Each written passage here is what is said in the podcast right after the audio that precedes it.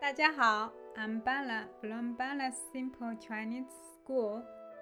If you are a beginner, intermediate, advanced, looking for HSK study, business Chinese, or simply want to improve your everyday communication, I'm the teacher for you.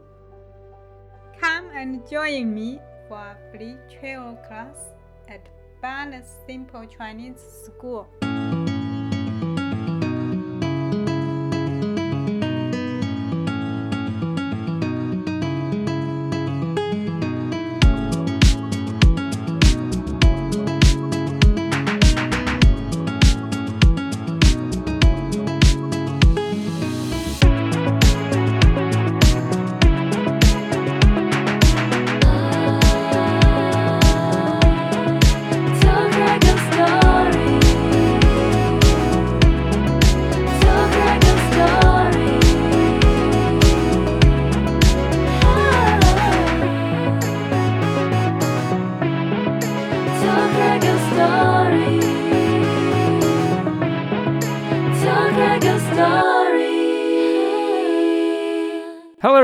Craig here. Welcome back to season four of Tell Craig Your Story. I've taken a couple of months off. We're going to talk about that in the later podcast. I've been to the US and Canada, and we've got some really exciting podcasts to come. Today, we'll be speaking to Mitch Hughes. Now, Mitch is most recognized for being the sports presenter and the sports journalist for NBN News TV in Newcastle, Australia. Now, after 24 years of working with NBN, Mitch decided to hang up his boots and we take a deep dive into his sports journalism and the amazing people that he's met and interviewed in his career. And Mitch is now currently working with the City Council as a media advisor. But before we go, please go to our website where we're at Podbean. Tell Craig your story at podbean.com. You can find us at Tell Craig Your Story. We also have a YouTube account. Make sure you're subscribing to get all the latest updates. And make sure you're giving us a like. We also have VK for our Russian listeners and WeChat for our Chinese listeners. All right, here we go. This is my chat with Mitch Hughes on Tell Craig Your Story podcast.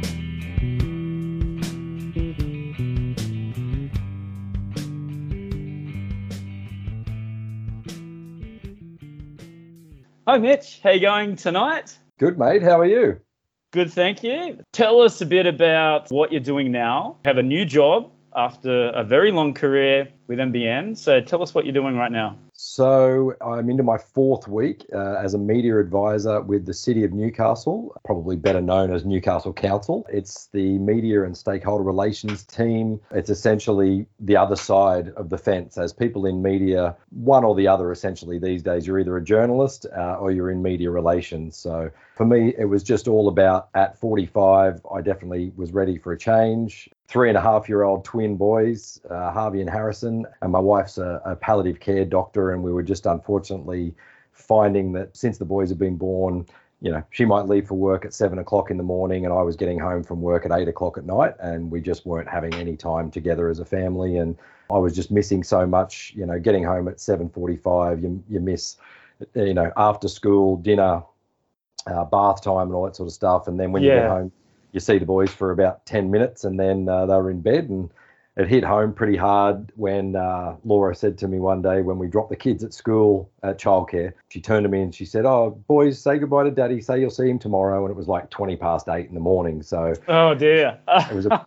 pretty, pretty, big shock to think, yeah, you you're about to spend the next like 22 hours not seeing them. So my father, who you knew, he passed away just on two years, just over two years ago now, and yeah, one of the Great guy. cameramen, yeah, one of the cameramen at work who was a bit older, who was probably in his 50s, uh, when I was talking about dad, he just said the thing that always stuck out to him was that the thing that you think of when somebody passes away is what you'd like to get back is time. So, you know, you Mm. can't replace time. So if you didn't spend enough time with that person, you know, you wish you could have spent more. And dad definitely put, you know, time into us. You know, he coached, you know, cricket teams and football, soccer teams, and he took us to karate and he took us to uh, camping and surfing and fishing and taught us how to play golf. And you just think back and think, you know, the memories you've got are worth so much more than if your dad ever, you know, bought you a car or bought you a surfboard or something like that. So knowing that was the case and knowing that my boys were about, you know, two and a half at that stage, I just started looking for another job. And um, Mm. yeah, the council jobs just it's in in this day and age, it's just a lot more manageable. It, it's Monday to Friday, it's nine to five. You know, there's work from home opportunities if the kids are sick. There's just so much more work life balance. And I think after 20, whatever it was, three years, 24 years of working in the media, which is a little bit more go, go, go. Been a nice change. And I'm, I'm still getting used to it, though. It's really hard. I kind of describe it as being like the, uh, the captain of, you know, like a Premier League football team like Manchester United to going to being the water boy for like a fourth division or Wrexham, something like that. So, Right. Yes. yeah at this stage i'm uh, i'm still learning how to not be the boss and how to not be you know the face of everything and how to not be the main person in my department and just actually learning how to ask questions again and how to learn i guess yeah, Yeah. learning how to learning how to learn because i pretty much knew everything where, where i was so yeah it's been a big uh, big change That's a good thing for you and your personal career, right? Learning new things, of course. Absolutely.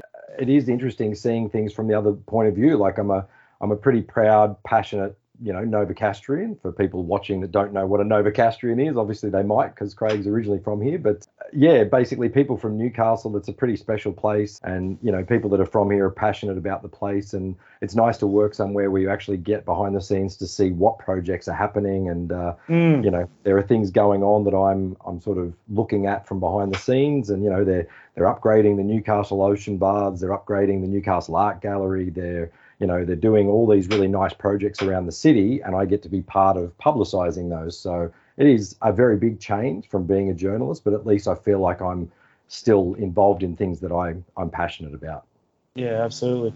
And just talking about going back to Newcastle and how it, every time I go back there, it just seems to have something better, especially in, in town, in the city, it- the V8 supercars, supercars. Yeah, absolutely. You might remember there's an old building in town that kind of looks like a McDonald's ice cream cone that was the old council building. It's now a five star hotel with a uh, rooftop restaurant that's um, got panoramic views of the city. Um, it's across the road from Civic Park, so it's got these beautiful views of like the really nice park with the fountain. They've redone all the facade on Town Hall, four star hotels lined up along the street. You know, the honeysuckle development is massive and Yep. the city's definitely changing. And um, yeah, probably not as fast as some people would like in terms of, you know, more public transport and, you know, another bigger entertainment center and stuff like that. But, you know, things are gradually happening and, um, and, you know, definitely happy to be part of all that sort of stuff and, you know, being still involved.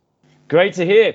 So before that, you were the face. Like every time we used to sit sit down for dinner, and I wanted to know about the Newcastle Knights or the cricket scores.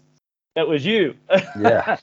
so tell us. You told us about the decision for leaving, but Yep. I saw the video of your last your sign off, that as they said. How difficult was that for you? Like you're with your family, you're getting all this praise. So tell us a little bit about that day. Or yeah, night. it was it was really emotional actually, and it's uh, it's interesting because just today I was looking at the Newcastle Herald website for another story that related to Newcastle Council. They've actually got the article that I did with the Herald about leaving uh, on their front page at the moment, which is a couple of weeks after it went to into print. But but they also have the video of my last night, and I just I don't know. I was just scrolling and I just end up playing it just to have a look. And yeah, it still gives me a little, you know, well up sort of moment. Yeah, it was really emotional because that 23 years, I went from being a 21 year old. I walked in there two weeks after I turned 21 to be uh, to have my first shift as an editor, Mm. and from 21 years old, uh, you know, being a four-hour a week editor of of tape footage, uh, you know, to, to go from that in 1999 to, you know, journalist in 2004, uh, moved to the Gold Coast and Byron Bay for two years, came back and then just kept being in the right place at the right time, got promoted to uh, doing extra duties, uh, extra responsibilities as a news reporter, and then the sport reporter. And it was just, yeah, again, Jim Callanan, who was the uh, long serving weekend Mm. sports anchor. Uh, Jim got a job in Sydney in 2011, and I was chosen to take over the weekend gig. And, uh, that led me to be Friday to Tuesday and uh, reading the bulletin on the Saturday and Sunday night. And then Mike Rabbit, the legendary anchor, was Monday to Friday. And uh, yeah, Got then it. in, in 2014, late 2014, he announced he was retiring. And uh, yeah, so I took over from him in early 2015. Yeah, I mean, that's, I think it was because I felt like I'd grown up there, you know, like you go from being 21 Yeah. when you first walk in to being 45 when you walk out. it's, uh, it's a massive shift and and you know like the the friends I've made there the even like there was a cameraman that was there who was when I was 21 he was probably 45 and unfortunately he ended up getting cancer and and he died and they named an award after him and everything but like he was I was so close to him when I was there that I used to call him dad you know nicknamed him Yeah, dad because he he was like a second dad to me. And yeah just to have someone like that and to leave behind that life uh, it's a pretty overwhelming feeling. And um, but it was amazing. Like i had a farewell with the current work colleagues on the friday night. And then i had a farewell with all of my former colleagues on the saturday and it was just great to catch up with so many old friends who i'm still friends with and it was just so nice to talk to people and realize that i've made these friends and they're still in newcastle most of them and we're still mm. catching up and you know but it's such an amazing industry. Like I've now got friends who are journalists in Adelaide or Cairns or cameramen Right. in cameramen in Melbourne or cam, you know journalists in Melbourne or you know they've moved on to do PR in something else like honestly that was one of my selling points for trying to get another job was that you know the contacts I've got extend the length and breadth of of New South Wales, Sydney, Melbourne, Brisbane, Perth, Adelaide, and you know even one of my best mates who we went to uni together. He's the um, the news director of SBS World News in Sydney now, and like, Wow. but he's just a mate. Like I used to Yeah. fly to fly to London and sleep on his couch because we were mates at NBN, and he was a sport reporter as well. So yeah, go. it's just it's an incredible industry, and um, it's definitely one that has a lot of camaraderie when you're in the trenches with people, and when you're when you're working hard and and you know getting paid not much yeah. um, at the time. So yeah, it's definitely a- an industry that's created a lot of lifelong connections and stuff like that, and not just with the the cameramen and the journos, um, with the athletes as well. Like I've ended up Yes. becoming close with, you know, like it was amazing to me. Just I keep describing it as this, you know, this little kid from Kotara. I announced I was leaving, and then it started getting put in newspapers and magazines and all that sort of stuff, and on air. And I was getting text messages from, you know, a guy that used to play in the English Premier League who I'd interviewed a few times, who was like, "Sad to see you go. Always a great dude." And Wow. a guy that now works for FIFA who's in Switzerland sent me a message saying always a pleasure and I just got so many amazing messages from people and so much amazing feedback it was so special to to do that but also honestly the nicest thing for me has been stepping away from such a high profile role knowing I was doing it for the right reason I'm Mm. I'm I'm not regretting it like I'm not sitting here thinking I miss Yes. talking to the Newcastle Knights, the Newcastle Jets, Cricket Australia, you know, Cricket New South Wales every day, Golf New South Wales, all this sort of stuff. I fully, thoroughly enjoyed everything I did, but I'm fully, happily home for dinner every night and, Yes. you know, take the boys to school every day and pick them up every day. And yeah, I mean, even this, like this Newcastle Jets jersey is literally signed by the entire squad. They gave it to me on, Wow. on they on. gave it to me on my final day, and I also have a Newcastle Knights one that they gave to me on my final day Wow. and the whole the whole team in that video on the on the news that was them all thank you thanking me and saying goodbye so yeah it's just yeah it was incredible and um and yeah to think about how much of a life part of my life it was um yeah it was very emotional very overwhelming and to have my boys and my wife there on the on the Yeah. set it, it was um it was huge and you know as i said some of those people are really really close like natasha who was sitting there as like a big sister to me the woman Yes. that was reading the news so yeah, and has been. She's mentored me since I was like 24. So it's just amazing to sit there at 45 and feel like, you know, what that was just a friend saying goodbye. Well, not goodbye. That was the hardest thing too. I wasn't saying goodbye to everyone. I was just saying thank Yes. you. So See- yes. See you later. yeah, yeah, exactly. See you soon. Yeah. yes. While you were talking about that, I just wanted to ask, like you said, Mike Rabbit. He seemed to be like the person that, when I was growing up, he was the man for the sports, and then I used to play baseball, so I played against him. Was there any sort of pressure to take his spot in, in the news, or was he helpful? How, tell us a little bit about that. Yeah, Rabs was incredible. Like as a Yeah. as a guy, there's that old saying, you know, never meet your heroes. Absolutely, I believe that is true 50% of the time, and I believe it's you know the exact opposite the other 50% of the time. I think there are some people I've met who I'm like, oh, I really shouldn't have ruined my image of who you were. Yes, yes. But Mike 100% is not like that at all. He was supportive to the point where when I announced I was leaving and it, it Mm. popped up on Facebook, Mike Rabbit and his wife Susan were traveling through Europe and Susan jumped on and said, Hi, Mitchy, it's Susan. Um, Mike just wanted to say congratulations on everything you did. What a great effort. Mm. So proud of you. And he can't wait to see you when he gets home. And it was just, you know, Yeah. it was just lovely. And, and yeah, w- like when Mike announced his retirement, there was no pressure from him. He never thought you were trying to steal his job. He never Mm. thought that you were putting pressure on him. It was always a team camaraderie situation. Uh, there was definitely pressure from management when I took over from him in terms of watching the ratings and worrying that him leaving was going to have a huge impact on ratings, but it never really did.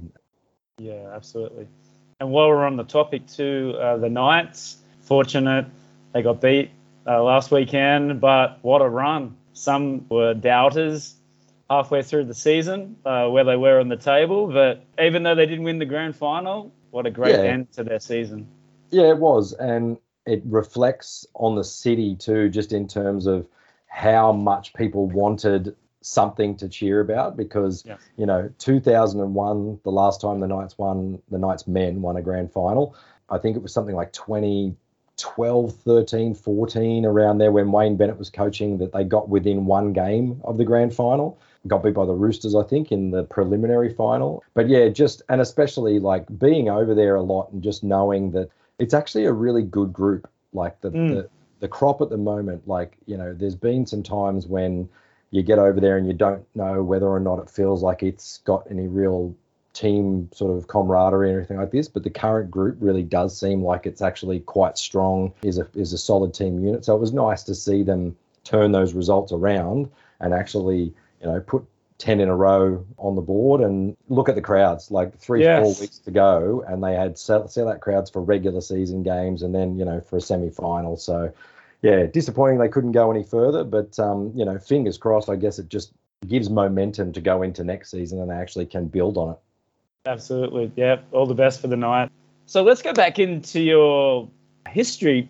You were born at the Mater Hospital, I, I do recall. And funnily enough, I was also born in the, the Mater Hospital as well. So growing up in Wallsend, grew up No, in. so mum and dad were both Wallsend. They were both Hmm. born and raised in Wallsend. And then I don't know why, but they both just had this idea when they got married that they just wanted to move out of Wallsend. Everyone else stayed. All of mum's side of the family stayed, and my dad's parents stayed. But yeah, mum and dad wanted to move out. So they bought a terrace in Cooks Hill in about 1971 or two.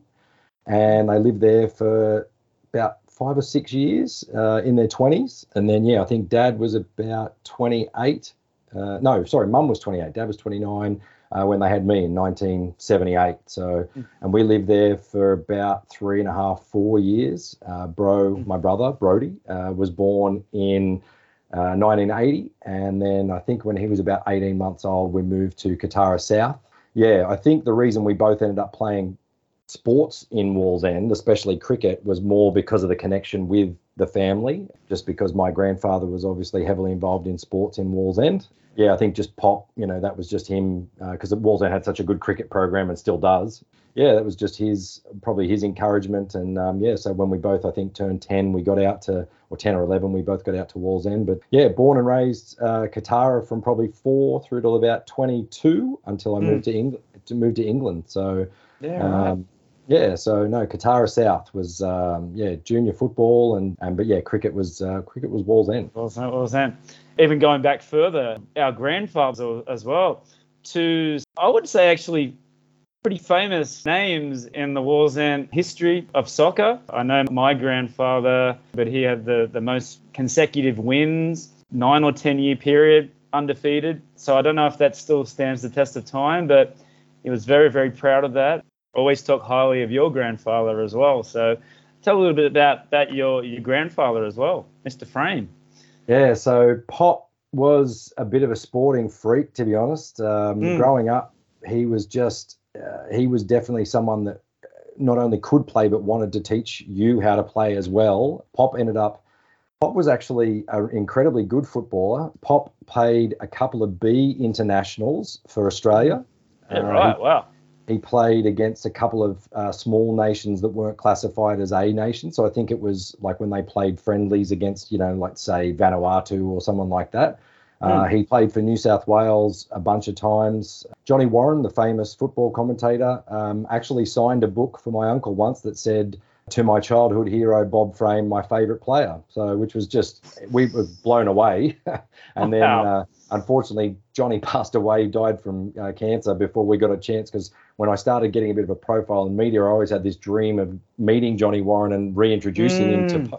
to pop. But then, unfortunately, Johnny passed away before I got that chance. But um, Uh, but then, yeah, Pop also, um, I think the list was pretty extensive. He played A grade tennis, he played cricket for Newcastle, played first grade for Wallsend, mm. he played top grade table tennis. Oh, just he played golden oldies for Australia when he was like 50 or something like that. Didn't realize he had a broken hip and um, persevered with that for two and a half years because he was mad and ended up becoming a, a accredited coach and ended up coaching. I think I saw some newspaper clippings at my nan's house once that said he coached Vanuatu uh, at one stage. He did um, a coaching clinic for the like, eh, sorry, a coaching program for for the country of Vanuatu, and uh, yeah, he coached all over Newcastle and um, within New South Wales. And yeah, apparently when he was probably in his early 20s, he was offered a contract at a Scottish side in the Scottish League. The only thing that stopped him was that he had, I think my mum had been born by then Right.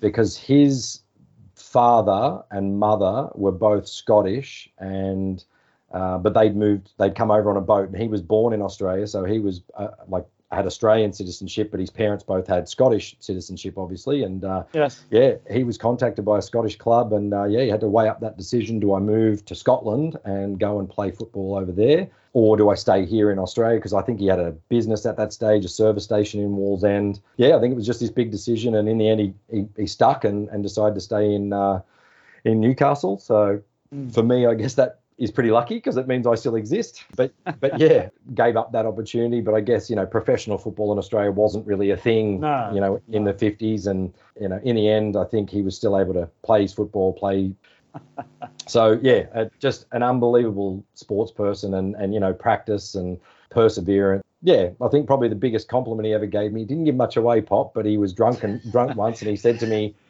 he'd had about seven middies, and he said to me once that he thought if I'd have been able to persevere with football, soccer, that I would have been much better than he ever was. And I just thought, oh wow, thanks, Pop. So A big call.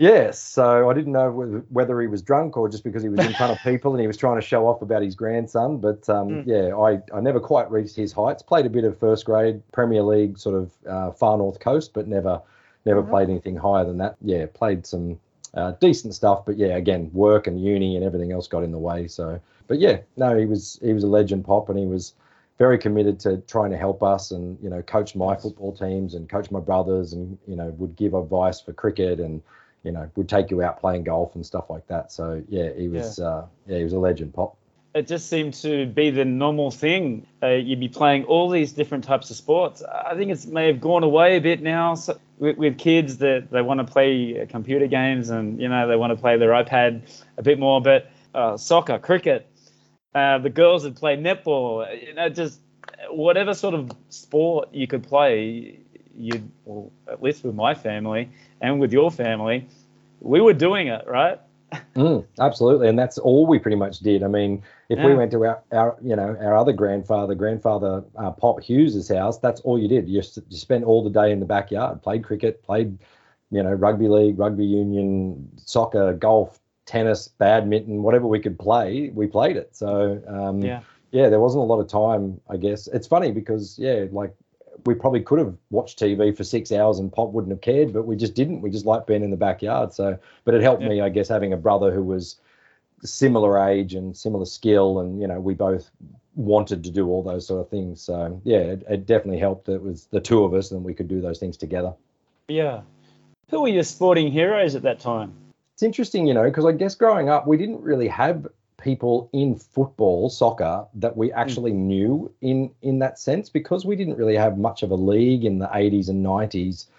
You didn't really know people as much. I mean, you kind of only really knew who Pele was and who Maradona Mm. was and that sort of stuff. You didn't Yes. really you didn't really know too many people. So, to be honest, as a teenager, I probably didn't really have sporting heroes as such. Maybe Merv Hughes because his last name was Oh. Hughes.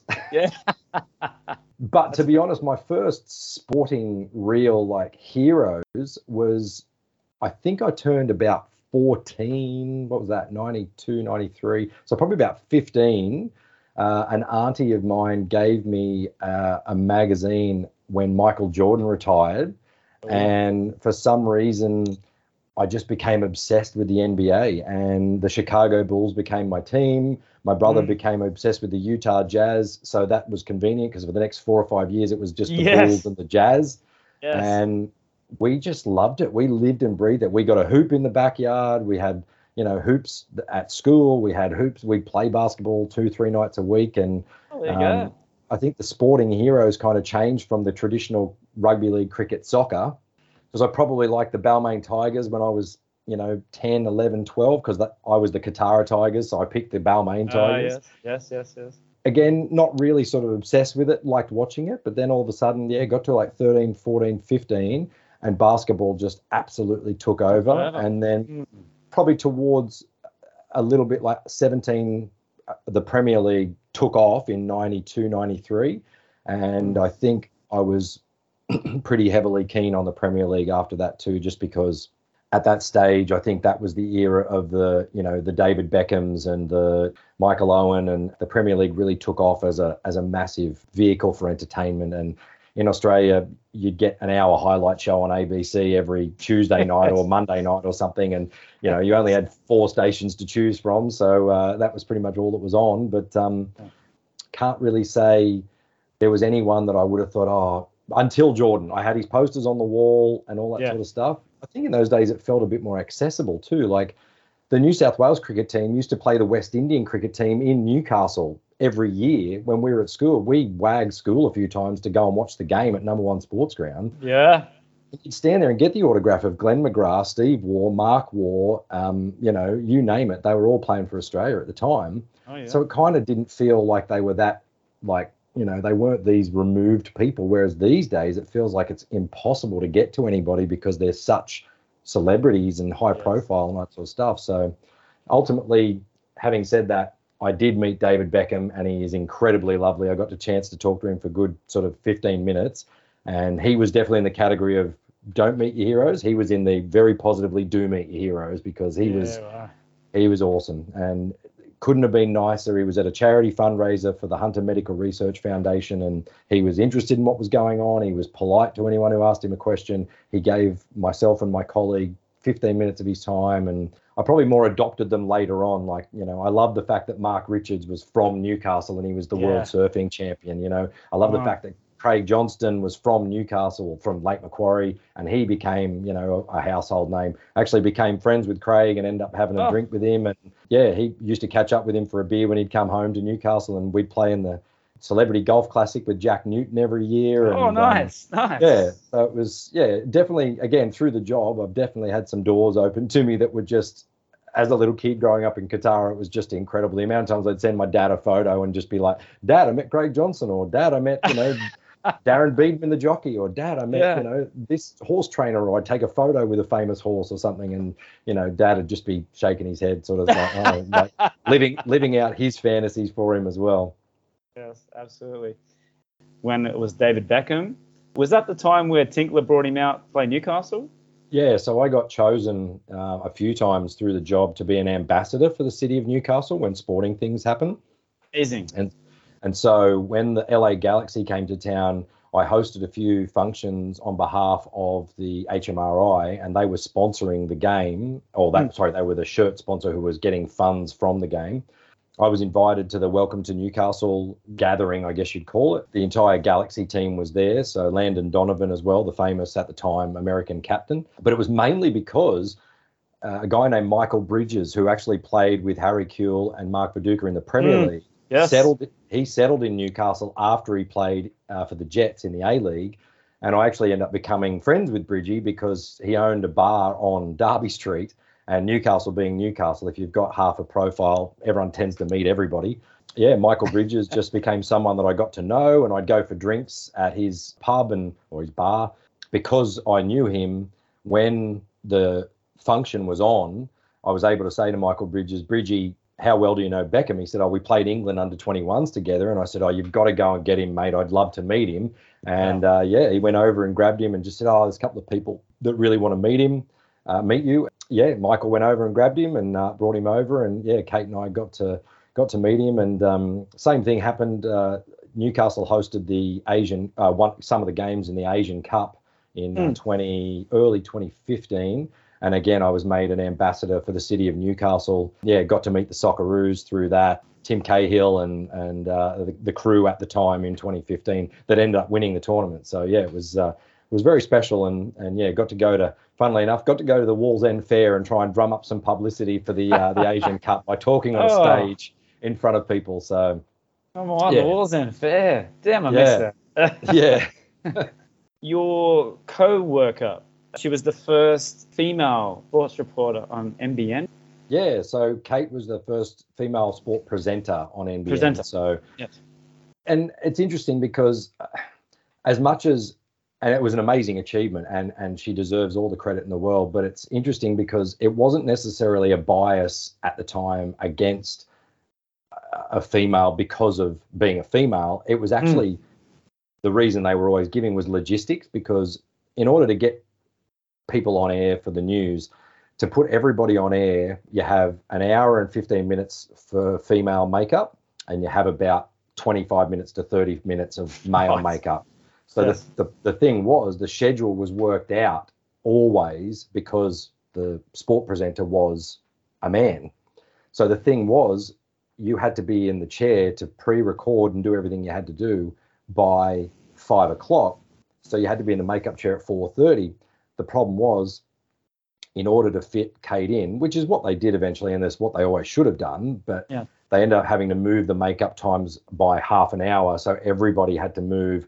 which in the end wasn't a huge imposition on anybody, but No. it, it was just something that in the past they tried to sort of say, look, makeup, it won't happen. But Kate was just the right person for the job. She, uh, I've never met anybody who knew so much about so much that I just, you know, was always flabbergasted. Like she was the amount of time she'd be up at, you know, two in the morning watching Chelsea play in the Champions League and, you know, she'd get to work and, and I'd be like, you don't look like you've slept much. She's like, oh, Chelsea played in the Champions League at two o'clock. So I got up and, yeah, and she's got a son, uh, Roman, who I think he's about eight now, eight or nine. And he Yeah. is an incredibly good footballer and he is Ah. incredibly obsessed with football. Yeah, they get up together and watch a lot of things together. So yeah, Kate was amazing. She was she was definitely she was right place, right time as well because she was in the mix and then uh, the person who was at the time the second in charge, he left to move to Sydney. Yeah, we we pushed for it, and uh, and it became a reality. And yeah, she uh, she absolutely was just a revelation, and and is proof that for all of the so often in in me covering sport, I would always get this negative voice telling me, "Don't do female sport. Don't cover female sport. You know, what a waste of time. It's this and that." And I'd always say, rubbish, you know, that this is crap, you know, and they'd always say, oh, the, the, the level's not very good. And I'd say, look, it's chicken and the egg. If Yeah. you don't give women the facilities, the time to practice, the money, the exposure, they're never going to get any better. So let's give them the exposure and let's see what happens. So we, but what the proof is, is that the more we gave the like female teams and sports and individuals publicity, the more people would reach out to us and say, "Oh, how amazing is that Rhiannon Iffland, who's the world cliff diving champion and she's won it six years in a row? How incredible is that Lauren Parker, who's the world champion Paralympic cyclist, and you know all this sort of stuff." yeah. But since Kate became a sport reporter and a sport presenter, the amount of times when people want her to be the person who hosts their function, she you could clone her and she still couldn't host enough functions in in Newcastle. She's just that good and that does that many. So yeah, it took a long time, but when they finally got there, they definitely picked the right person, and she um yeah she grabbed it with both hands, and she ended up leaving in the end for the same sort of reasons as me, just that she's got a daughter both in primary school, and I think it was just you just realised that you know she was working uh, Tuesday to Saturday, I was working Sunday to Thursday. You just started missing so much stuff, and um, and yeah, for her, she moved into PR as well, but she's still so heavily involved in. She's on the board of Newcastle Cricket. You know, she's Oh wow. she's heavily involved, and she's she's just amazing at what she does. So yeah, I couldn't have been happier to have her as the person I worked with very closely for oh god, like 14 years. So yeah, Yes. absolutely. So uh, also our connection is, and you told me before that you actually did karate with my father. I did. Yes, that was. Now, uh, how did that all come about? How did you go from basketball and cricket to karate? Well, this all happened before that. Oh, so. I was probably, oh, I I was probably only 10, 11, something like that. And I think my Hmm. dad thought that I was just built like a pencil and wanted to make sure I might have been able to defend myself. And I think dad was a fairly tough person and could handle himself and he just knew I was just yeah built like a feather and you know was never going to be able to do that so he tried to get me into this uh, Kempokan karate and uh, took two of my mates along and eventually one of the boys that I went with his younger brother came it just so happened that the karate dojo was pretty much 20 meters down the road from my nan's house and Right, uh, yes. my dad used to take us and uh, because of dad's relationship with your dad so johnny as he was called by my dad um, yes, yes. that that he they were just good friends and and they were you know sweeper and goalkeeper in uh, in a football team together. And um yeah uh, dad had a real affection uh, for Johnny. And I just think it was it was something where dad thought well this is a friend of mine. I trust him. I'll send Mitch along. And you know and these friends of mine must have been interested as well. And uh, but I think, to be honest, the attraction was to start off with. Dad used to drive us to Nan's house, and we used to go to the karate, and then we go back to Nan's, and she'd give us a bottle of Coke and a Kit Kat, and I think that was the attraction for the three of us at the time. Because when uh, my mate's parents started taking us, there was no trips to Nan's, so it was only every third week you end up getting the Kit Kat and the Coke. So uh, right. yeah, but I can't say I did it for very long. I think I got to yellow belt, and I did my first first session where you actually went and fought against people from other dojos and all that sort of stuff. And I Oh, think it yes, just yes. scared the crap out of me, and I don't think I ever went. Don't think I ever went back after that. Yeah, I think I went more hardcore into the cricket and the and the soccer, and then obviously the basketball after that. Yeah, Absolutely. And then you, you you finished high school and you went to the Newcastle University. F- a film, right? Video editing. Yes, I got an average mark, let's say, for the uh, HSC. I constantly tell people that um, I Sport. unfortunately discovered sport, girls, and Yeah. friends when I was about 16, which was pretty inconvenient timing. I think I just enjoyed it too much the freedom of mates getting licenses and, you know, just Yes. having that freedom to go and do whatever you wanted. Yeah, got decent marks in high school and just never really got the mark I needed. So no, I did environmental science for six months and hated it, and Mm. uh, dropped dropped out. Went and worked with dad for six months, and Right. wasn't any good at that. And uh, then I went back to uni and did arts. And when I got into arts, I actually started in some fairly simple things like history, geography, because I was trying to get my marks up to get into journalism. I picked film thinking it would be something where you just went and watched movies and you know it'd be easy. Turned out it was the thing that pretty much it became what at the time was probably my second love and has probably grown to ultimately become my first love. Uh, discovered film studies and uh, ended up doing uh, majoring in film studies, but also because of my credits through arts. When I got into communications two years later, uh, I ended up majoring in journalism, history, and film. So Hmm. um, and then within the communications degree, I was able to do video editing, which then led me to get the job at NBN. Yeah, that's how that was sort of my window into it. It was learning video editing at university, and then that got me the job at, um, uh, So- at NBN. So did you know anybody there at NBN, or was it just like a normal interview? Okay, Uh, come on, mate. It's Newcastle. How do you think I got the job? Friend my of best- a friend. my best female friend from high school, her older brother happened to be the best mate of another mate from school's older brother. And I was kind of in the group with this friend. Oh, actually, the friend ended up being a bit of a name drop here, but um, Ben Melmeth, who played basketball for Australia and was the Newcastle Falcons centre and Pirates and all that sort of stuff. So Benny's Benny and I are good friends. Benny's younger brother Adam played for the Pirates eventually as well. He's one of my best mates. Through that group, this friend of mine, Brooke, her older brother Corey. Corey was best mates with Ben. Ben was the older brother of Adam. Adam and Brooke were two of my best friends. So I knew Corey. Literally, when I got into comms and started doing uh, editing, he just rang me one day and on the landline because it was 1999 and said, uh, or 98 actually, and he said, they've got an opening for four hours a week as an editor. Are you interested? Yeah, he taught me the ropes and uh, took me about two months. And then, yeah, they just had a few openings and I just kept getting more and more shifts. And I sort of was able to add on to it. So you start out as an editor four hours a week and then they say, hey, do you want to come down and do auto cue? It's 20 bucks an hour and you do four hours and you can still go to uni. And you're like, yeah, great. And then they're like, do you want to do some graphics? And you're like, yeah, sure, I'll do that. Do you want to do some, you know, captions and type it out? And I'm like, yeah, sure. So I just ended up doing every job that they threw at me into in Hmm. the whole newsroom. But yeah, the initial window into the job was definitely friend, or brother of a friend. Right. And then 99, it seems like a lifetime ago. It would have been so much changes from then till up until you left. So editing, like the film, like doing all the video edits to what they do now. So what were the major differences that you saw in your time? Yeah, well, so 99, NBN was still editing on a form of video called Betacam. So everyone Mm. knows everyone knows VHS, but if you're as old as us, you remember that there was a time when videos were either BA, beta or beta, them as Americans call it, and VHS. And uh, VHS, yeah. VHS was actually the one that won the sort of video wars to become the one for home video, but Betacam was actually the best video quality for shooting. So if you ever saw a Yeah, TV, right. TV news crew, they were actually Hmm. using Betacam. So we were editing on Betacam, and it was these two huge chunky machines, probably about oh, probably about 40 centimeters wide, and with a Hmm. tape that was about 25 centimeters wide.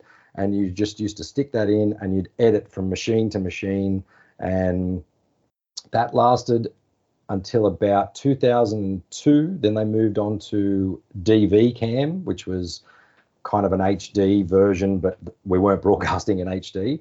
So that was still tape to tape. And then by 2000 and I think it was about six or seven, they moved on to computer editing for the first time. So, you know, Grass Valley, Adobe Premiere, that sort of stand, Mm. standard editing software these days. Um, Yes. just just the formats where you know timelines were you know you're cutting on a timeline you know you were looking at the video waveform and all that sort of thing so that probably changed yeah around 06 07 for nbn and then it was only literally probably 2021 where we became we nbn became fully integrated into the channel 9 system which has a program called avid which is like a file sharing system where they share all their vision throughout the entire network.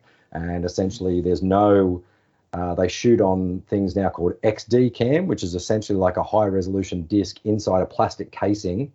It will shoot and create clips that are kind of like MP4 format. So when you put it into a player, it just dumps it down as if it's like a video file, and then it goes straight onto the computer and it's just able to be edited like that. So in terms of the quickness, in terms of everything, like go back to Yeah. 19, 1999 if you knew that you know a guy from newcastle was surfing in a contest in america unless somebody knew somebody that could get you footage there was just no chance of getting it you just knew you weren't going to Mm. get that footage unless there was some sort of you know american station that was going to relay it through the bureau of nbn or channel 9 in Right, in, right. in the L- la to sydney it just wasn't going to happen these days turn YouTube on. There's a program where you just basically download the program and convert it, or turn YouTube on. There's a thing called screen capture where you just literally put a box out, hit record, record what's on the screen, dump it down to the system. It's there for you to use. So coverage of sport these days, it's actually probably the saddest saddest thing is that if you go back in time to before the internet, everyone relied on TV news because you know they just knew if you were going to get footage of something, it was going to be on the TV news. These days, Surfing New South Wales will put out their own video of a contest. You know, if the contest is on in Tahiti, they'll have a live stream of a YouTube clip going. If it's a golf tournament, they'll have a live stream. You know, all these sort of things. So the saddest thing is we can in this day and age, they can collect so much more vision, they can collect so much more information, they can give you so much more product, but ultimately you can almost find it yourself if you really wanted to. So Yeah, it's yeah. sort of the, the the opportunity is there to provide a lot more content, but it also means that if you're specifically just interested in surfing, you're not going to turn the news on just to look for your favorite surfer because you can find them yourself on the app. Yeah, it's kind of that was probably my biggest disappointment was that we could pump out so much more content, give the viewers so much more, but if they specifically wanted one thing, you know, Knights fans weren't coming to us for necessarily the Knights vision. They're going straight to NRL.com. You know, yeah, Jets, fan, yeah. Jet, Jets fans are going to the A League website. Surfing fans, WSL app, you know, that sort of mm. thing. So I think, you know, there's still the rusted on viewers, but there's also, you know, that chance that you kind of have to give people something they can't get. And that's the hardest Yes. thing. Yeah. Yes. What amazing technology that we live in, right? So, when did you get your first break for being on camera? 2009, was it? Yeah. So as a journo, when I started in 04, um, I did a couple of months in Newcastle. Then I moved up to Tweed Heads and I ran a bureau up there for about eight or nine months. And then the rest of the time it was a Gold Coast bureau with some other journalists. Mitch, can Yeah. we get backtrack there? I read that your first interview they actually did was with Catherine Britt. Yeah, it was. Also. Yep. Yeah. Tell us about that. That. Yeah, so that was interesting. Um, so she, her manager called the newsroom to say, "Oh, my my client, I guess, uh, has Mm. just recorded a duet with Elton John," and Yes, uh, we were kind of like, "Oh, right." And they were like, "Yeah, she just lives in, I think it was Eleebana or something at the Yeah. time, or Kahibah or something." And I was like, and we were like, "Oh," and I took the phone call and I went to the chief of staff and said, "Oh, this has come through. It's a story." And he's gone, "Do you want to do it?" And I hadn't voiced a story yet. I hadn't written a story yet. I'd only gone out with people and I knew the process, but I'd never done it.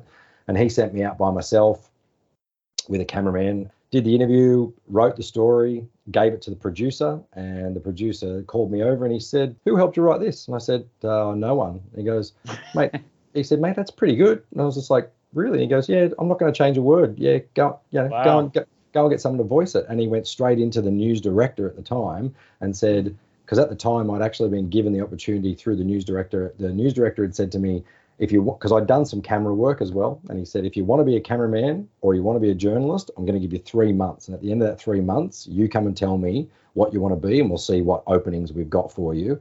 That was probably three weeks in, and the producer went straight to the news director and said, he writes really well. Let's make him a journalist. And That's uh, incredible. and that was Yeah. it. So two and a half. So that was mm, late March, early April 2004, and by July I was moving to Tweed Heads to take on um, an office by Mm. myself. Yeah, right. And how long did you stay there in Tweed Heads? So that job lasted just on two years. Um, So Mm. it was about nine months of the Tweed Bureau, which was based at Coolangatta Airport. And then they expanded it from one journalist and one cameraman to being three journalists and three cameramen and to be Yes. the Gold Coast Bureau. Yeah, I was there from Ju- July 04 to June, sorry, just under two years, June 2006. So Right. Yeah. then moved back to Newey and yeah, moved back to Newcastle. You sort of you you became, you know, you did news, you did sport, you did some producing, you did some Mm. chief of staff work. You know, you tried to do everything. Probably around 2007, uh, where the boss at the time said, "Look, go downstairs and just have a go at reading on air. Like, don't it won't be on air." Mm. Uh, but you know just have a go just familiarize yourself with the studio and familiarize yourself with the camera and the auto cue and all that sort of stuff uh, Yes. and and the pedal for the auto cue and so i did a few of them and it was probably early 2000 oh probably early to mid 2008 where Mm. we used to do live updates where you would read the update to the camera at 12 1 2 3 o'clock Oh yes. they were just a one minute update where you'd be watching i don't know young and the restless and that would come on in the middle of it They're probably Um, still doing Young and the Restless. they probably still are. that was probably I probably did about oh, seven, eight, nine of those, and then it was pretty much late 2008 where the boss came to me and he said, "Look, I've looked at your tapes. I think you're ready. I got my first gig literally on New Year's Day of 2009. So I was a very good boy on 2008 New Year's Eve and home in bed at 12:30. Yeah, up the next day and very nervous. Yes, my lovely brother saw the footage of me and I had my hands sitting on the desk because one of my colleagues had said to me, "Look, if you get nervous and you get worried about where you are and where your head is and all that sort of stuff, just Yeah. put your hands on the desk and keep yourself like so you know where you are. So where your hands are pointing, that's where your shoulders should be pointing." So my lovely brother called me as soon as the news finished, and here I was thinking I'd get all these phone calls saying, "You did it, you did it, you're on TV, you didn't screw up." And my lovely little brother rang me and he said, "Why did they put your desk on the side of a cliff so you had to hang on to it for dear life?"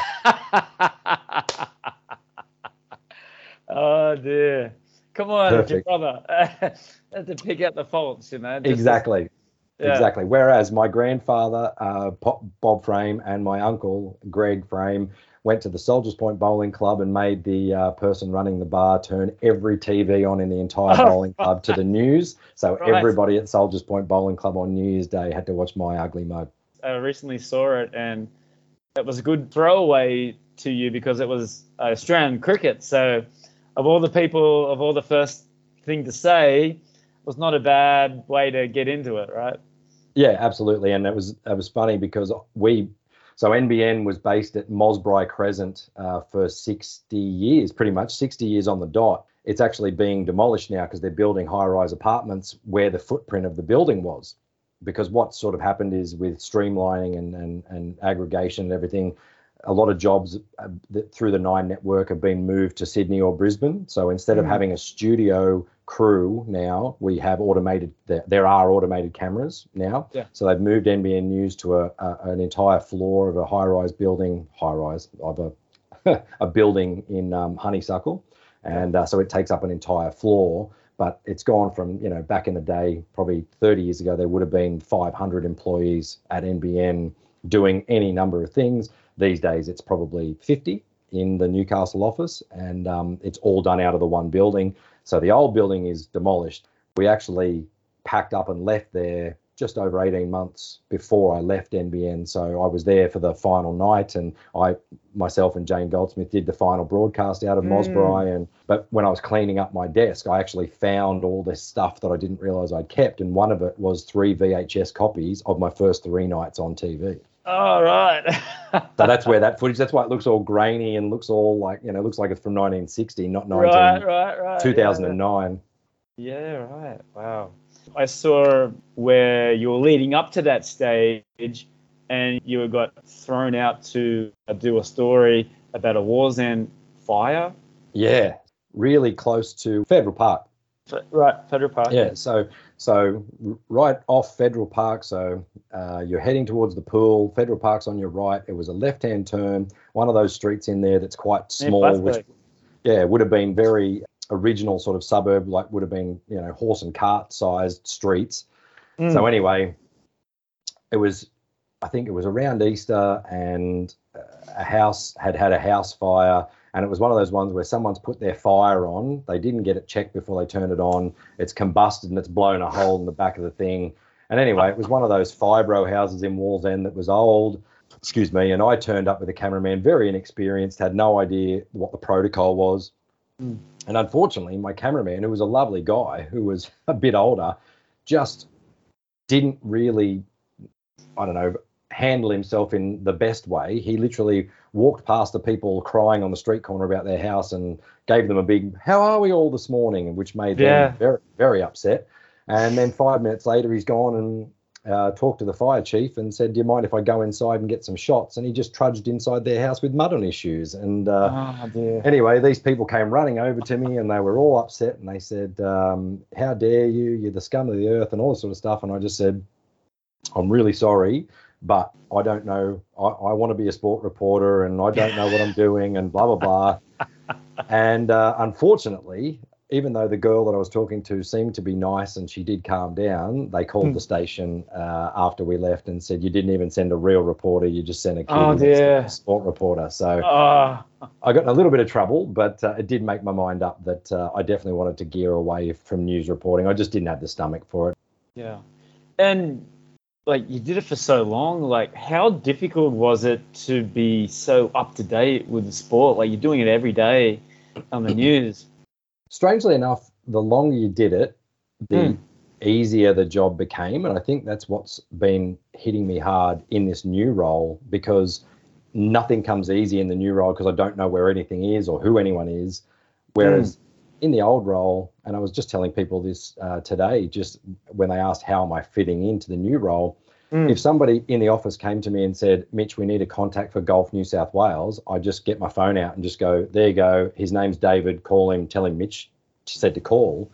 Mm. And that was the guy for Golf New South Wales, not just Golf Newcastle, but you know the entire state. You know, and but they knew. And the thing is, the industry. This is the disappointing thing about media, I guess, going forward, is that it's such a transient industry these days that what it used to be good, what used to be good about it was that journalists were in place for a long time so that when a media person knew who the journalist was, they found it easy to just be like, oh, we've got a media op coming up at this venue. Who's the journo? Oh, Mitch at NBN is the sports guy. You know, call Mitch. Like my contact at Venues New South Wales used to work for the Sydney Swans, and then when he moved to Venues New South Wales, he just knew that it was still me, and so he'd ring me and say, Mitch, Mitch, we're bringing a motocross event to the you know McDonald Jones Stadium.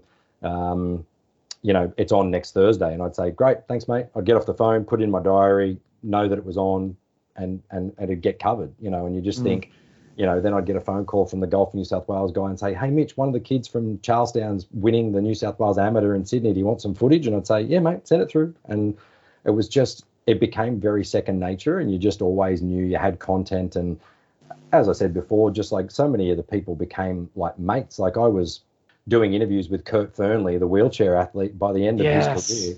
Kurt and I were going for a coffee to do our interviews because it was just me and him catching up. Like I'd literally just say, Yeah, right. Kurt, I'll meet you on Beaumont Street. I'd shout him a coffee. We'd have a coffee. The cameraman would have a coffee. As soon as we'd finish, we'd put the camera on. We'd do our interview. I'd say goodbye. You'd use file vision, and and that was it. You know, and it was just a simple. Things got a lot easier too because you know text messaging. If you know an athlete well and they've got your number, it was just Yeah. easy just to text and be like, "Hey mate, you got ten minutes on Tuesday to do an interview." You know, and that's what I loved about most sports people in Newcastle. Like there are girls that play Waller, uh, rugby for Australia, and they just work down on you know Derby Street, but they play what rugby for Australia. But if you text them and say, "Hey, can we do an interview on Tuesday?" They say, "Yeah, yeah, I'm working that day. Come down, and we'll do it in the office." And the the disconnect with the people like in the NRL is probably the saddest part of it because when I first started and probably up until 2012, you could build a rapport with players and you could actually establish a rapport. You could have their number, you could text them, you could talk to them, you could ask them a question and, and look after them, and you could be a journalist in the truest sense of having them as a contact. Yes. It's completely been managed now so that you're just not allowed to have a relationship with the players because you're just not. They just don't want the publicity getting out there without the club's Mm. approval. Whereas I can be friends with an individual or I can be a contact with an individual, a surfer. Like, you know, Ryan Callinan's from Newcastle. He's been top 10 for years. He's just a guy that I know well enough that it's in my phone. If I walk down to Merewether Beach to go for a swim on a day off or, you know, with my kids, I stop and give him a hug and, you know, sit and have a coffee with him. He's not, you know, he's not someone that you sort of think, oh, I'm not allowed to talk to you because you're famous. It's just kind of like, well, he's just a kid from Merewether who surfs well, you know. Yes. So it was still my favorite thing to know that you could just hang out with these people. They are extraordinary athletes doing extraordinary things. And that was the nicest thing when I, you know, when I finished. Rhiannon Iffland's the six-time cliff Red Bull cliff diving world champion and three-time gold medalist high diver. And she sent me the loveliest message and saying, "I'm going to miss you and thanks so much for everything you did for me and all this sort of stuff." And yeah, so I think that that connection uh, with the people that I've always dealt with was lovely, and but it was Mm. just probably it was getting a bit harder towards the end with the more professional teams. But in terms of the the information overload, it was probably just more that it was full time. You just you know you Yeah. you'd roll out of bed, you check Twitter, you check Facebook, you check your email, you check your phone. But 20 minutes later, you'd checked everything and you know you were up to date and you could go about your business. And then you know, you knew what you were doing, you knew where this person was racing and who was doing what, and you had enough good contacts that would call you and tell you when stuff was on. So it actually became incredibly easy. But as I said before, the volume of stuff became so much more that you're almost picking and choosing what was the most worthy thing. Whereas go back 10 years, you'd have been struggling to find four minutes worth of content seven days a week. These Yes. days, these days you could do 10 minutes worth of content every day just with the availability of footage from people around the world. Yeah, absolutely. Do you think that that's, going to become a problem, Mitch, with more sports becoming professional, more money in the game, more sponsorships, like you said? Or is it just maybe because we live in Newcastle that it's not going to become like that? Maybe like uh, the US, for example? What's your opinion on that? It's an interesting one. I read an article from one of the journalists in the Sydney Morning Herald oh, probably two or three years ago that really struck a chord with me. He said he was trying to cover the state of origin in New South Wales and he couldn't get access to one of the players from Cronulla. And they were trying to hide him because he had some strapping and he'd written something stupid on his thing in support of some Oh, guy yes. who'd gone to jail or something. Oh, yes, And, and this and this journalist couldn't get access to him as part Oh. of the New South Wales State of Origin camp.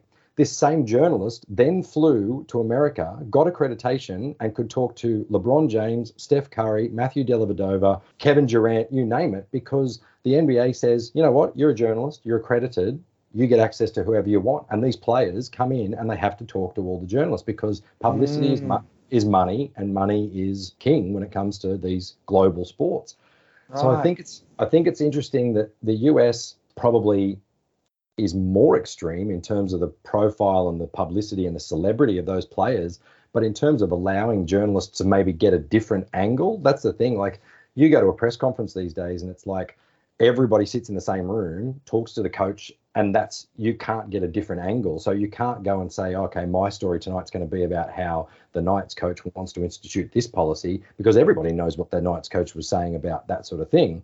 Got it. So it, for me, it's not just losing the access to the players and the access to the coach. It's more the personal, the one-on-one time where you would have had the mm. chance to go and sit with them and have a chat to them and you know really try and suss out. And that's where I loved those stories. Like I love the the more in-depth Inside Sport magazine, three pages worth of story rather than the clickbait. And I think it's what I was Yes. never I was never into it. I was never into the you know, gotcha journalism, you know, oh, you said the wrong thing. I'm going to use that as my headline. You know, like I prided myself on if I felt like the angle was going to be bad or the, the player was going to be bombarded with silly questions on being able to talk to the media advisor and saying, hey, this player is probably going to get, you know, stick for this or this or this. You know, do you want to give them the heads up? Because I thought, well, I want to talk to that player next week and the week after and the week after. You know, I don't- yes. I don't want them doing an interview today going, all the media are crap. I don't want everyone to talk to you again. Go away. So Mhm. There's definitely a balance. But again, Newcastle, as you said, it's a one team town. So a lot of the time, you just can't burn people for the sake of one story because that'll be the last story you ever get. That's right. Yeah. Mitch, I know you interviewed so many people. Are there like one or two standouts that you just go, just come to mind and go, wow? There were definitely some bad ones that stick out. Oh, bad but, ones. um, there was a couple of rugby league players who just didn't like the media, and you tried to ask them a question, and they'd just be like, "Yep, yep, nah, yep, nah," and that was the end of the Oh. interview. Was it Darius Boyd? Yes, it was. Very interesting time to be a journalist when the Knights were owned by Nathan Tinkler and Wayne Oh. Town. Absolutely. Steph Gilmore. Yeah. Go back through it and and literally I was just so lucky at times. Like I did Mark Occhilupo's retirement press conference up on the Gold Coast. I did Steph Gilmore's first big interview when she got sponsored by Rip Curl well before she became the world champion. Just right place, right time. I interviewed Ben Simmons. He came to Newcastle to Oh, wow. play. He played a game with his college team when he no no sorry his high school team he was finishing high school in the US he came back to play a combined rep team uh, uh, made up of Newcastle Lake Macquarie Central Coast and Maitland and Mid North Coast players Mm. and it, they let two people interview him after the game, and I was one of the two. Actually, in that farewell clip on the news, uh, there's a shot of me standing up, shaking his hand. You name it, like Chad Reed, I got to interview a bunch of times. He was like world champion Supercross. Kelly Slater, I interviewed tons of times when I was working up on the Gold Coast. He was uh, there every year um, in Newcastle as well. Golf, I, in, I interviewed Jason Day when he Mm. won the when he when he got beat in a playoff in 2005 for the Queensland PGA title on the Gold Coast by a guy named Scott Gardner, who was Australia's first Indigenous golfer to ever make the PGA Tour. Wow. And Jason Day got beat in the playoff, and that was like, who's this kid? But Yeah. Scott, but I knew Scott Gardner, and um, yeah, I interviewed Scott. And then yeah, when I got back to Newcastle, it was just it was just incredible the amount of people that were you know when they came through Newcastle. I guess because Newcastle only has the one TV station that you got to interview them. Even now, like knowing Rhiannon Iffland, who's the world champion, knowing like Emily Van Egmond and Clare Wheeler are just two girls that came up through the ranks playing junior football in Newcastle, and now they're two of the biggest stars playing for the Matildas. You know, like Yes. Kurt Fearnley. It's just great to know Kurt, and you know he only lives two blocks away from where we live in Hamilton. And um, Lauren Parker, her story is amazing. You know, uh, paraplegic and what she's been able to achieve since then, and you know, just knowing Lauren as I do, just from being around Newcastle. Christy Dawes, another Paralympian. Even Ryan Callinan and Jackson Baker are two of the loveliest kids you'll ever meet. They're two kids from Merewether. Ryan lost both of his parents to sudden like stroke and you know cancer and that sort of stuff within the space of 18 months. You know, the kid wasn't even Oh, 30 and lost both of his parents. Wow. Yet he made the world tour and he's just I, I he's probably the one guy that I I always celebrate his successes the hardest because I just think I couldn't do it. I couldn't have done it. If mum and dad had both passed away when dad passed away, I'd be an Mhm. absolute wreck. And I was 40 something, you know, versus Yes. Ryan was in his late 20s, you know, or his mid Yes. 20s, you know. And then Jackson Baker, he's another kid from Newcastle. He's on the world surfing tour. He lost his mum to breast cancer four years ago. Mm. And I think, you know, 23, 24, losing your mum to breast cancer. And, you know, and again, you grew up and people had this perception of surfers of being, you know, lazy, weed smoking dropouts. Nothing could be further from the truth. These kids are in the water for 10 hours a day. They're in the gym. They're they're eating healthy. They're, you know, they're exercising. They're, you know, they're sacrificing to pay to go to this event and get this board and everything. So I think I'm just always, you know, I'm just always impressed, I think, by all these people Yeah. and what, what they achieved. And I've been able to I've held Olympic gold medals. I've held Olympic silver, bronze. I've held, uh, sorry, Com Games gold, silver, and bronze. I've held, you know, the America's Cup, the Sail GP title, the Hyundai A League trophy, the NRL Grand Final trophy, Mm. um, the Melbourne Cup trophy. Like, like, yeah, it's just, it's, Incredible. it's just crazy to go back and Yeah. think about all that sort of stuff. Yeah, bizarre. As I said, I was just a little kid from Kotara who didn't have a hell of a lot of confidence, who somehow ended up in one of the highest profile jobs in northern New South Wales. There you go. Absolutely. So, what is the what's the future for Mitch Hughes? Mate, it's uh, probably a bit out of left field, but to be honest, I would actually, as I was saying before, film sort of became my first love, and a, a giant percentage of what I did moving on to this job was to try and spend more time with the kids and Mhm. and my wife and the kids or my little family. Yes. Doing the new job, being home, having dinner with the kids, they're in bed at 7:30, 8 o'clock. It gives Mm. me the chance to do some other things. So I don't know whether it ever comes off or not. I'd love to be able to do some things, and writing is uh, one of the things I'd love to do. Whether it be a book or whether That's it be great. Yes. Whether it be uh, film scripts. Um, Mm. as you know, we we have a mutual friend uh, in Yasser who Yasser, um, who yes. works who works for Disney, and um, being involved in the industry, I, I like to pick his brain. And um, Mm. I'm a member of the Newcastle Film Society, and I've been lucky enough to meet a lot of people in the industry, um, some filmmakers, some producers, some directors, some writers, and if I ever, you know, get off my butt and actually finally do it and commit to it, I'd really love to be able to put some of my ideas onto Yeah. paper. Yeah, I think the theme for me is, um, you know, work is work. I'll work to live. I'll spend time with the family. Sport becomes something from now on that just becomes, you know, a hobby. I get to play it or watch it. I don't have to be so invested that I have to live and breathe it. And then movies just become my passion because I love watching them. I love reading about them. I love behind the scenes stuff. I love trying to write them and things like that. So, to be honest, um, I'm hoping that within the next couple of years that I would love to be able to put something together. You know, that would be the the theme. My wife is just pretty much starting out on her career as a boss in medicine. Um, she's Oh. uh, Oh, that's amazing. want to support her, I guess, in her uh, journey now in terms of where she's going to go in the next five or ten years in terms of being a boss. And but yeah, I mean, yeah, in a nutshell, I would love to one day be known as Mitchell Hughes, who wrote that famous movie or that famous book, not just Mitchell Hughes NBN Yeah. News. I think the whole book would be amazing. Social media. Uh, where can people find you online to catch up with you? so I haven't been doing a lot of that because obviously I went from being a journalist and a lot of my stuff was was journalist based. So uh, Right, I, right. I had I think I've changed my Twitter handle because I kind of had to because I think it was Mitch Hughes NBN. End. I think I I think it's now Mitch underscore J underscore Hughes. What's the best piece of advice you've ever been given, Mitch? My dad always used to say that it was easier to forget about something and let it go than it was to dwell on it and let it ruin your life. And I think it was a really good attitude because yeah, it sort of it had that idea of like there's no point burning bridges or you know trying to you know remember why you hate somebody or why you hate a situation or why holding a grudge because you're spending so much energy on something that the other person may never even realize you were spending energy on. So Exactly. to me, dad was always about, you know, just moving forward and, and, you know, Mm. trying to move on and living, not living in the past, I guess, which is Yes, absolutely. And what advice would you give to someone who wants to go into your field, like in the, in the media? I would say make sure you're doing it for the very right reasons. Uh, I meet a I meet a lot of people. I met a lot of people, especially who getting into journalism felt like a side door into being on television. And Got it.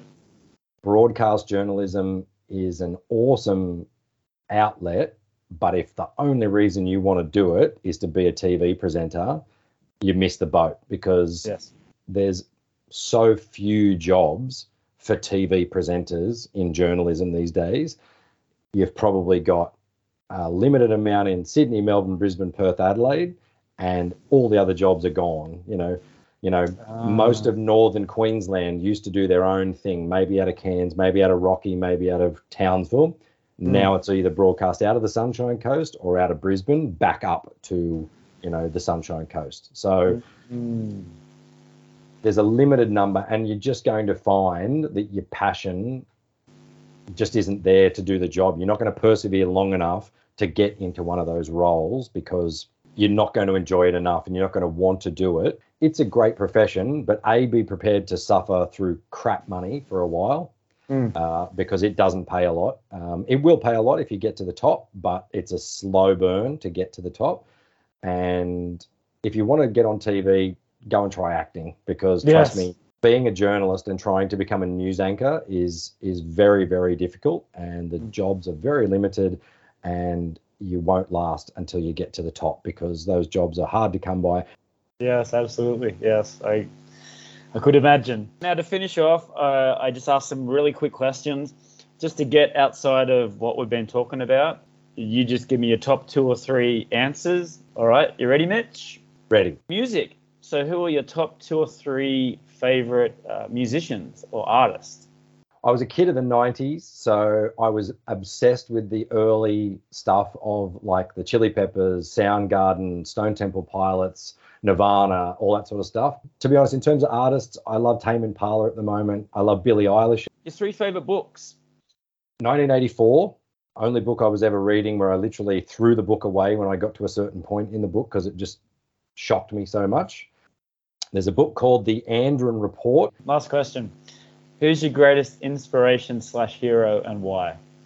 I'm not going to mention one person. I'll mention two, and this sounds really, really sappy, but it's mum and dad. It's mum and dad, and it's mum and dad because dad and mum had good money. They were cruising. They were good. They knew what they were doing. And then when the recession hit in the 80s, they bought a business about two years before the business faltered because of the recession. They bought a delicatessen at a time when nobody had any money to spend. So no one's going out to buy salamis and, you know, their own olive oil, like you know, press their own olive oil and all that sort of stuff. So unfortunately, that business went really bad.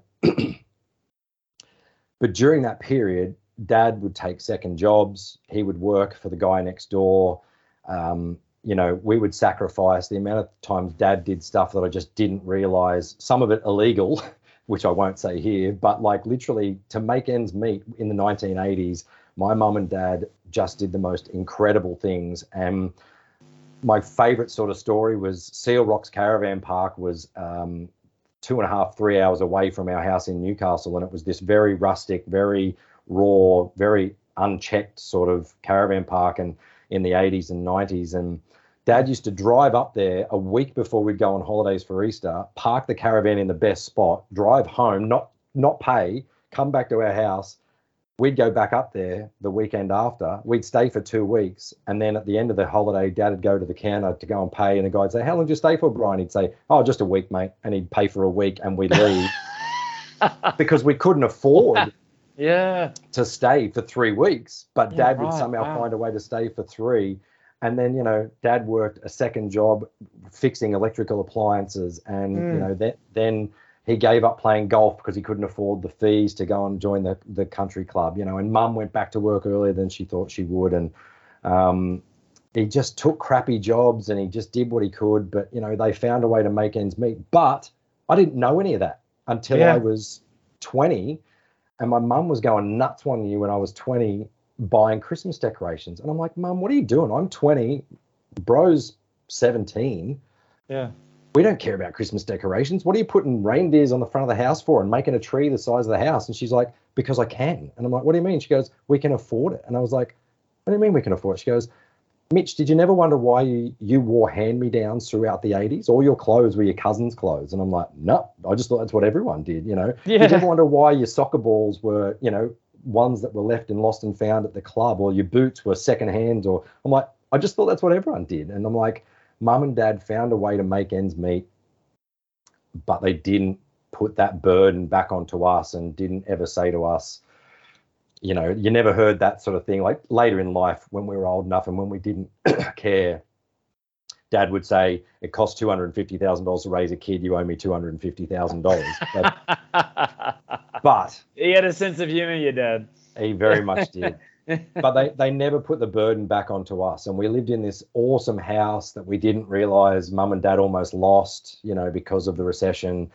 Um, you know, it had rumpus rooms, it had a massive yard and all this sort of stuff. And, you know, we had holidays all the time because mum would get a holiday through my nan to the Gold Coast through a timeshare. And then somehow they found money to get us to Port Macquarie. And again, I grew up thinking that I had the best life in the world. And then when I turned 22 and moved to England, I kind of went, wow, mum and dad never got to do anything like this. You know, dad Yeah. went to dad went to New Zealand once, Vanuatu once, and mum went to Hong Kong, I think. And that was it, you know, and most of that was paid for by my grandparents on both sides. So, yeah, mum and dad just worked so hard to give us a life that we, you know, deserved. Mum even started putting money away for me when they were when I was about eight to go to university. I didn't know if I wanted to go to university. I was the first person in both sides of my families ever history timeline of the families as far back to go to university. Mm, that's incredible. But yeah, mum's awesome and she's still here and it's great to still have her and That's, I think that's a great way to finish it off, Mitch. You've had a great career so far, amazing life. Good luck with the rest of your career, your young little family. Represent Newcastle to the fullest, as I'm sure you will. And when I come back, let's definitely catch up and have a beer. absolutely sounds great. Hi, I'm Tony Fair, founder of Victorian Grooming Company. Is your beard feeling dry or the skin underneath itchy? Maybe you'd rather soften and tame your beard instead. Our classic collection of beard oils, balms, and soaps will leave your beard looking, feeling, and smelling amazing. And if you prefer shaving, our pre shave oils and shave soaps will give you a smooth and razor burn free shave. Handmade in Edmonton with natural ingredients, visit VictorianGrooming.com.